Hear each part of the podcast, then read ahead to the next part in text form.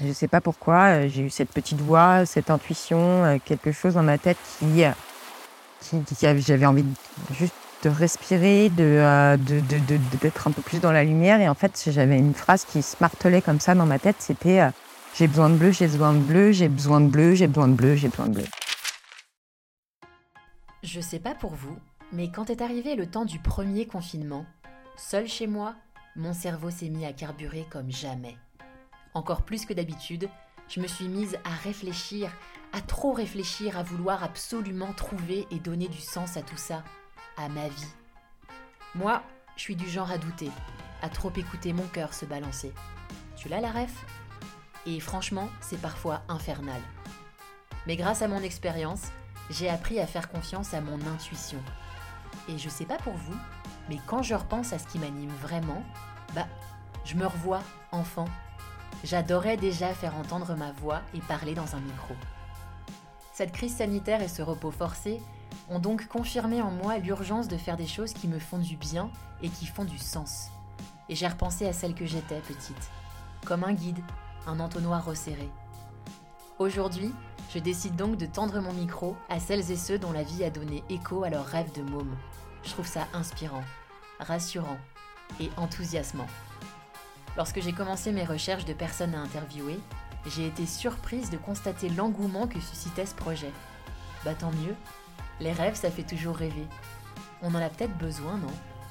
Deux jeudis par mois, vous découvrirez des parcours de vie de gens qui, par choix pondéré ou nécessité, ont décidé de faire vivre leur rêve de môme, que ce soit en l'exerçant comme métier ou en embrassant à bras le corps leur passion dévorante. Souvent aidés par un adulte qui les a confortés et motivés à développer leur talent, leurs rêves de môme les ont poursuivis pour véritablement les définir en tant qu'adultes. En vrai, ton rêve de môme, c'est peut-être la Dame Blanche, non?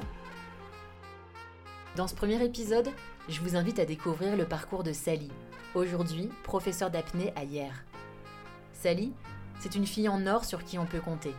Elle est sociable, généreuse, solide et elle paraît indestructible. Sally, c'est un rock. Pourtant, après des études de graphisme dans la pub qui ne faisaient pas vraiment de sens, dix longues années d'intermittence dans le monde du cinéma à porter différentes casquettes et à en faire finalement le tour, des voyages et de la bourlingue, c'est une rupture amoureuse qui créa le vide nécessaire et la rappela à l'ordre de trouver son sens. Et elle put enfin rencontrer pour de vrai, son rêve de môme, son rêve de bleu. Dans ce premier épisode, on aborde les posters de dauphins, la présence d'une mère bienveillante, une première plongée sur l'île de Jacques Mayol et quelques conseils d'une quarantenaire baroudeuse, désormais bien dans ses basques. J'espère qu'il vous fera du bien et qu'il vous inspirera. Bonne écoute. Épisode 1 Sally. Oh, raconte-moi ce rêve. Allez, je veux tout savoir. C'est peut-être un rêve qui jette dans la mer. À votre place, je me méfierais des rêves. Des fois, ça se réalise. Alors, je m'appelle Sally. Mon âge, j'ai 42 ans. Et euh, là, je vis à Hier depuis peu. En fait, je me suis installée ici au mois de janvier. Et je suis aussi depuis peu moniteur d'apnée. Depuis que je suis toute petite, l'eau m'appelle. depuis l'âge de 3 ans, ça, je suis hyper à l'aise et je sais nager. Les dauphins, ça a toujours été un truc extraordinaire à mes yeux. je lisais des dauphins, j'achetais des dauphins, je dessinais des, ouais, j'avais des bracelets, j'avais des pendentifs, j'avais des figurines en dauphin un peu partout. Vraiment, l'eau, l'eau et tout ce qui s'y prêtait, ça m'a enfin la mer, hein, de manière générale, plus que l'eau, ça m'a toujours, ça m'a toujours attirée. Toujours été, ouais, plus ou moins fascinée et par, par des environnements différents, des sens, enfin l'expérimentation des sens dans un environnement qui est totalement différent. J'avais pas ces idées-là à 8 ans effectivement, mais avec le recul, et là, aujourd'hui, dans ma vie d'adulte, je sais que depuis toujours, c'est là. Mes parents sont artistes aussi. En fait, mon père, à la base, est musicien professionnel. Ma mère est architecte. Ma mère, je lui dois énormément dans toute mon éducation dans mes études, dans mon accompagnement de jeunes femmes. Elle a toujours mis en avant en fait nos facultés, nos envies, nos dons qu'on peut avoir, parce que j'ai un grand frère bah, qui lui aussi est dans la musique, qui dessinait aussi très bien, et elle a toujours en fait essayé de pointer chez nous des, choses comme ça qui qui nous est qui nous vibré et elle a toujours mis ça en fait en avant et, euh, essayé de faire en sorte de nous accompagner au mieux dans cette société où à un moment donné on doit choisir un métier, on doit choisir une voie bien particulière. Euh, ma mère a toujours fait en sorte en fait de nous accompagner au mieux dans ce qui nous correspondait le plus à nous et pas forcément de ce que eux euh, s'imaginaient que leur enfant allait devenir. Pas mal de chance en fait d'avoir les parents que j'ai pour évoluer euh, dans mes études et de manière professionnelle. C'est assez rigolo de revenir sur ces souvenirs, en fait, parce que tu réalises pas mal de choses aujourd'hui. Euh, tout sert. Et ça, ma mère, elle me l'a répété, répété, répété, répété, parce que je fais des études très différentes dans des domaines très différents. Je me rends compte que ouais, tout, tout me sert, tout me sert aujourd'hui. quoi. Et tout a fait en sorte que j'en suis arrivée là aujourd'hui. C'est rigolo parce qu'à partir du moment où à chaque fois j'ai j'ai fait un choix personnel ou, ou alors quand j'étais en couple, on était à deux à décider de savoir quel chemin on allait prendre. Mais à partir du moment où, sans y réfléchir, en fait, on se retrouvait un peu dans une impasse où on doutait sur l'avenir et comment les choses allaient s'organiser. À un moment donné, il suffisait juste de se poser, de se ressourcer, d'aller soit marcher, de respirer. Et il y avait un truc qui arrivait. Jusqu'à maintenant, j'ai de la chance que je vois, mais je me touche le front en, en, en, parlant. Mais jusqu'à maintenant, j'ai eu la chance d'être super bien guidée. Quoi. Mmh. En fait, j'ai de la chance d'être bien guidée, mais effectivement, d'avoir bien été guidée dans l'écoute de moi-même. Donc oui, effectivement, c'est pas forcément la chance parce que je me donne aussi les moyens je pense.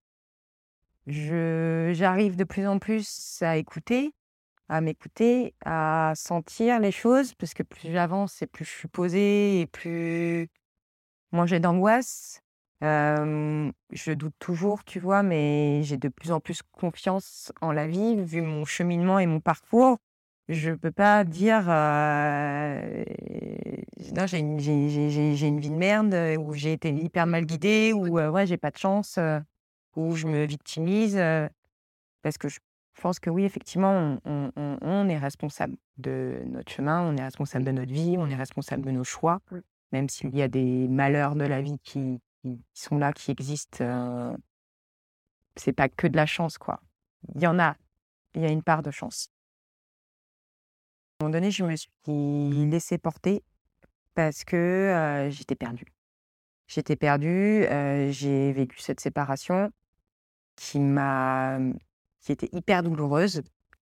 Vraiment, j'ai jamais autant souffert affectivement et émotionnellement dans ma vie.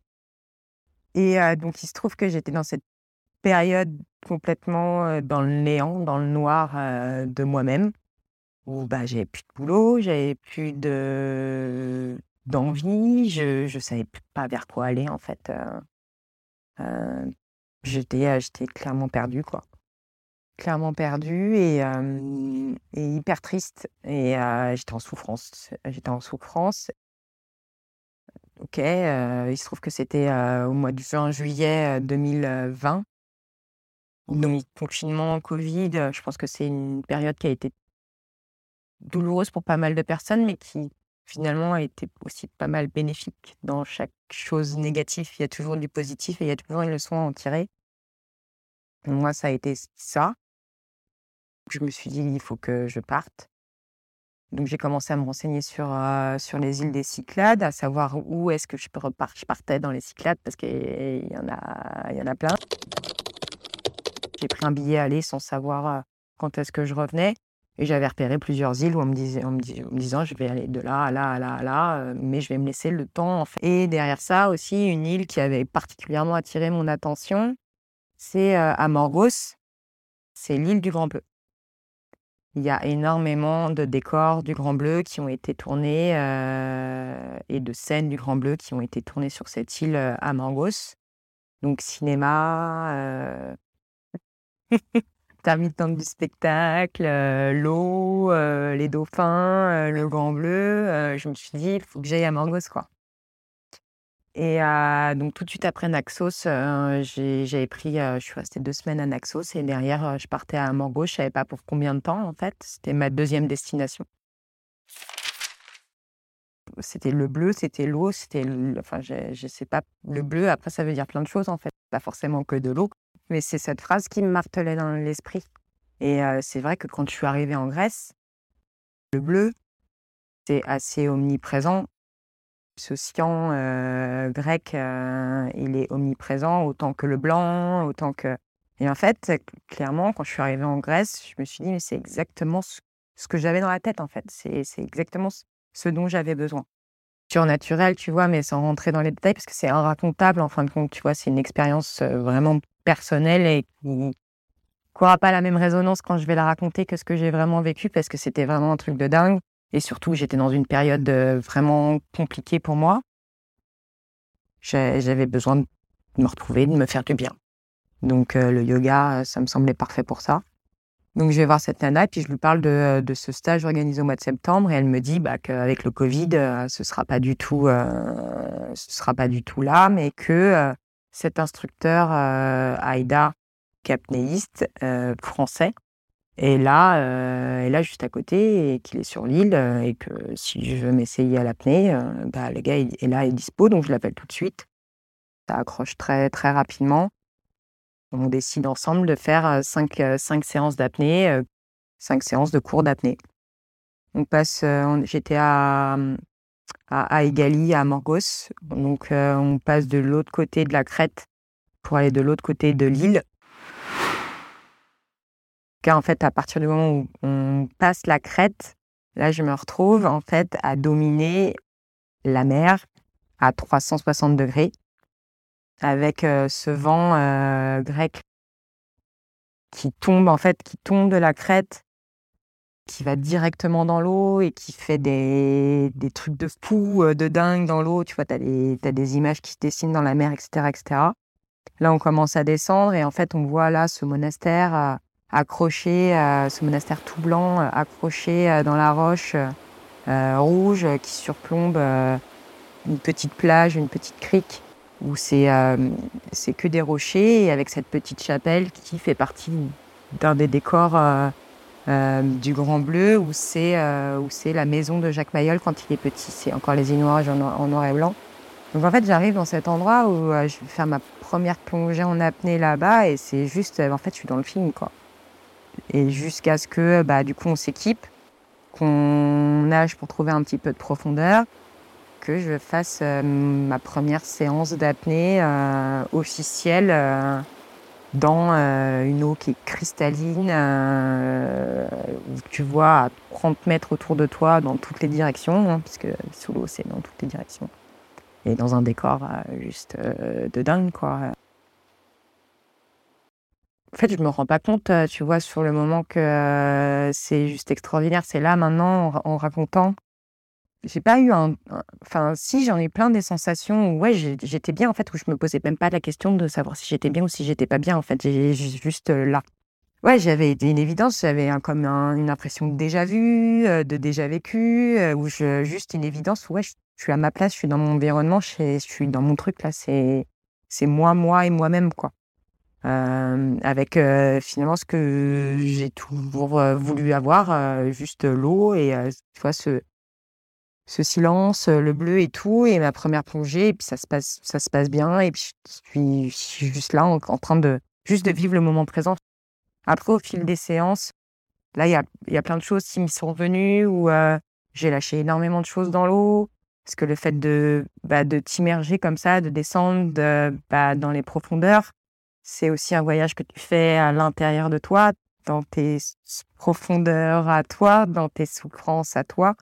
Et euh, il y a plein de choses euh, qui, sont venues à moi euh, en plongeant et au fur et à mesure des jours et des séances que je passais là-bas.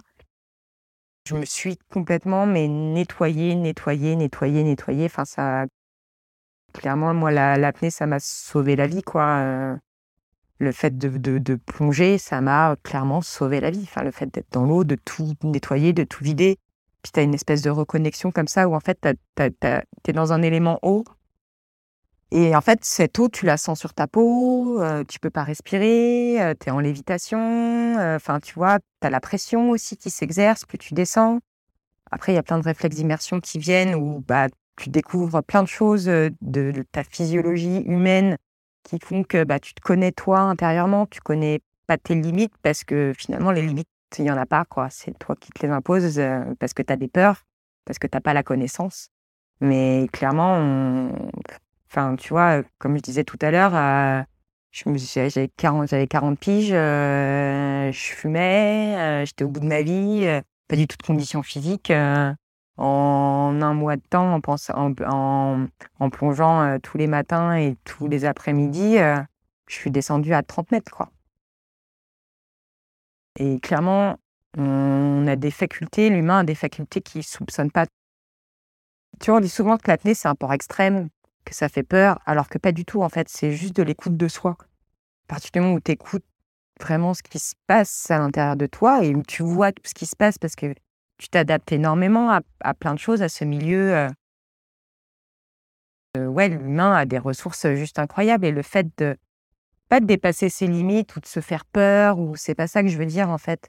C'est juste d'aller chercher un tout petit peu plus loin que ses habitudes et son confort mais juste l'étape d'après, elle est tellement dingue et elle t'ouvre encore plus sur le reste, en fait. Parce qu'à partir du moment où tu as dépassé cette petite limite de, de, tes, peurs qui, te disent que bah, tu n'y arriveras pas parce que tu anticipes, en fait, sur quelque chose que tu connais pas, bah, le fait d'aller justement dans cet inconnu qui, effectivement, te fait peur, mais en fait, c'est pas un petit pas que tu as fait, c'est un énorme saut. Et le fait de l'avoir expérimenté, réalisé, de t'être aperçu que, bah, en fait, non, euh, bah, tout va bien. Et puis, c'était juste génial. Après, derrière, en fait, c'est l'ouverture sur euh, le champ des possibles. On est dans l'eau, il y a plein de réflexes euh, qui se mettent en place. Déjà, que rien que le fait d'avoir tes lèvres qui sont dans l'eau, ton cœur commence à ralentir. Ça, c'est un réflexe d'immersion. Tu plein de choses après ce qui se passe sur ton visage, tu as plein de petits capteurs hyper sensibles. Le visage immergé comme ça dans l'eau, tous ces capteurs qui sont comme ça sur ton visage, sur la peau de ton visage, va mettre tout un truc en place où justement il y a une mémoire du corps, il y a une mémoire de l'eau qui commence à retrouver un petit peu tous ces réflexes et qu'on ne soupçonne pas du tout. Après, c'est le fait de, c'est le fait de conscientiser c'est dingue, en fait, ce que ça peut faire. L'eau, c'est un élément vraiment incroyable. Et à partir du moment où tu te retrouves dans, cet élément qui n'est pas l'air qu'on expérimente à chaque fraction de seconde depuis qu'on est sorti du ventre de notre mère. C'est notre élément, c'est celui dans lequel on, on, évolue, on en a besoin, etc. etc. Et en fait, on n'y prête même plus attention. L'apnée, ça m'a aussi appris ça, le fait de comprendre que je ne savais pas respirer. Des trucs qui sont très très simples hein, en fait, euh, et ça a des interactions sur ta vie, sur ton stress, sur ton quotidien, euh, qui sont juste phénoménaux. Rien que le fait de respirer correctement, le fait de se retrouver dans cet élément eau qui n'est pas du tout euh, dans notre habitude, en fait, ça nous reconnecte à cet élément air. Ouais, quand on prend conscience qu'on est dans un environnement dont on n'a pas l'habitude, qui nous touche, on a une vision différente, on a une écoute différente, les sons sont différents. En fait, j'apprends, j'apprends, j'apprends tous les jours sur des choses qui sont hyper intéressantes sur la connaissance en fait de, de, de, l'humain, quoi. Et le fait d'avoir cette introspection intérieure, que ce soit physique ou mentale, parce que l'apnée c'est 95% de mental, de savoir ce qui se passe dans ta tête, de visualiser, d'entendre, de voir ce qui se passe dans ta tête, c'est dingue l'interaction que ça a une fois que tu n'es plus du tout dans ce, dans, dans, ce truc-là. Bah, que tu sors et dans ta vie de tous les jours, à un moment donné, si tu y penses, en fait, bah, tu te poses, tu te regardes à l'intérieur et c'est fou, en fait, que déjà tu apprends sur toi-même ça te donne confiance en toi. Euh, tu es mieux avec toi-même parce que tu comprends, parce que tu es allé chercher dans des choses que tu connaissais pas, qui te font peur ou qui sont. Ça te met dans un, truc d'environnement. À un moment donné, tu es en introspection et il y a, des trucs qui remontent à la surface, en fait. C'est énormément de choses euh, mélangées, quoi. Mais c'est une discipline de dingue, quoi. C'est Au moment de, cette grosse douleur et de cette grosse séparation, euh, j'ai passé un pacte euh, avec un peu moi-même et cet enfant que j'avais un peu mis de côté et oublié. Juste m'écouter et me retrouver, en fin de compte. Bref, par exemple, moi, mon élément, c'est l'eau. Clairement, euh, je suis née en région parisienne, euh, loin un peu de tout ça, euh, de l'apnée. Et en fait, il a fallu toutes les expériences et tout le cheminement et tout le fait de, d'essayer bah, de m'écouter et d'aller vers mon chemin de vie qui a fait que j'en suis arrivée là, effectivement, à un moment donné, oui, vers quelque chose qui fait qu'aujourd'hui, tous mes rêves d'enfant que j'avais totalement oubliés, pendant une grosse période. À partir du moment où j'ai pris conscience qu'il fallait que je m'occupe de moi et que je m'écoute moi, hop, ça a repris en fait, euh, ça a repris en fin de compte son chemin et tout s'est emboîté pour arriver finalement à, quoi? À ce que ce que je voulais en fin de compte dès le départ, sans le savoir. C'est assez dingue la vie, comment comment comment c'est fait quoi. Clairement, euh, si je peux donner un conseil à n'importe qui, faites-vous du bien quoi allez vers les choses qui vous font du bien, même si ça vous fait peur, même si vous n'en pensez pas du tout capable. Il y a quand même quelque chose à l'intérieur qui vous anime et qui, On sait très bien ce qui nous fait du bien, on sait très bien ce qui nous fait du mal, mais euh, allez vers, vers ce qui vous fait du bien, quoi. Et allez aussi un peu vers les peurs, quoi.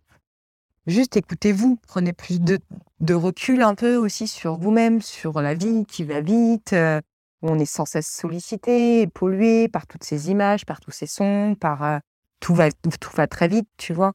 Et euh, il faut juste, à un moment donné, juste prendre un peu de recul. Prenez cinq bonnes respirations par le ventre.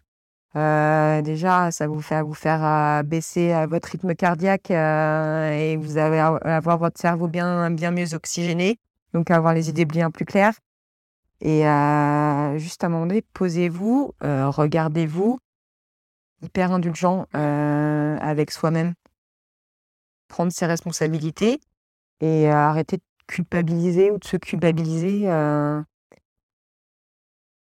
on, est, on est capable de tellement de choses, en fait. Et là, j'ai demandé à Sally ce qu'elle dirait, aujourd'hui, à l'enfant qu'elle était. Je, je dirais, bah, ça y est, meuf. Charmé. Ça y est, meuf, j'ai rempli mon contrat, quoi. Ouais. Je sais pas si c'est triste ou joyeux ce que je vais dire, mais clairement, j'ai eu un petit peu un, mon leitmotiv depuis que je suis tout diamine, c'est de rien regretter en fait. Rien regretter. Donc euh, après, moi, c'est mon tempérament. Hein. Je dis pas que tout le monde doit être pareil. Euh, mais en tout cas, moi, c'est mon truc qui m'a un peu animé. Et euh, essaye. C'est pas grave. Ça marche pas, mais au moins, tu auras essayé. quoi. Tu n'auras pas le regret de dire, ouais, j'ai pas essayé et je sais pas ce que ça peut donner. Clairement, ça a fonctionné comme ça. Et moi, jusqu'à maintenant, je dis merci, merci à je sais pas qui, euh, merci à moi, merci au monde, merci, euh, merci à la vie, mais euh, clairement, moi, je, je meurs demain, je suis, je suis contente, quoi. La vie, elle change, elle change en un claquement de doigts, en fait. Vraiment. Merci, Sally. Franchement, trop bien. J'ai eu un peu les yeux pleins d'eau parce que je, je partage ce, ce côté émotif avec toi, ta personnalité, mais vraiment merci. Oui, j'ai été émue. Ému par son récit, que j'ai largement élagué, surtout pour des questions de temps.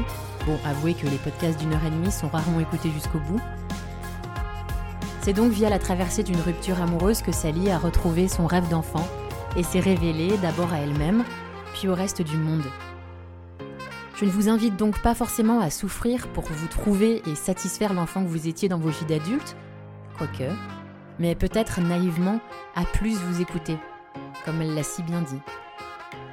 Si cet épisode vous a plu, n'hésitez pas à le partager autour de vous et à lui attribuer autant d'étoiles que vous pourrez. Merci d'avoir été là et à très vite pour une nouvelle rencontre de Rêve de Monde.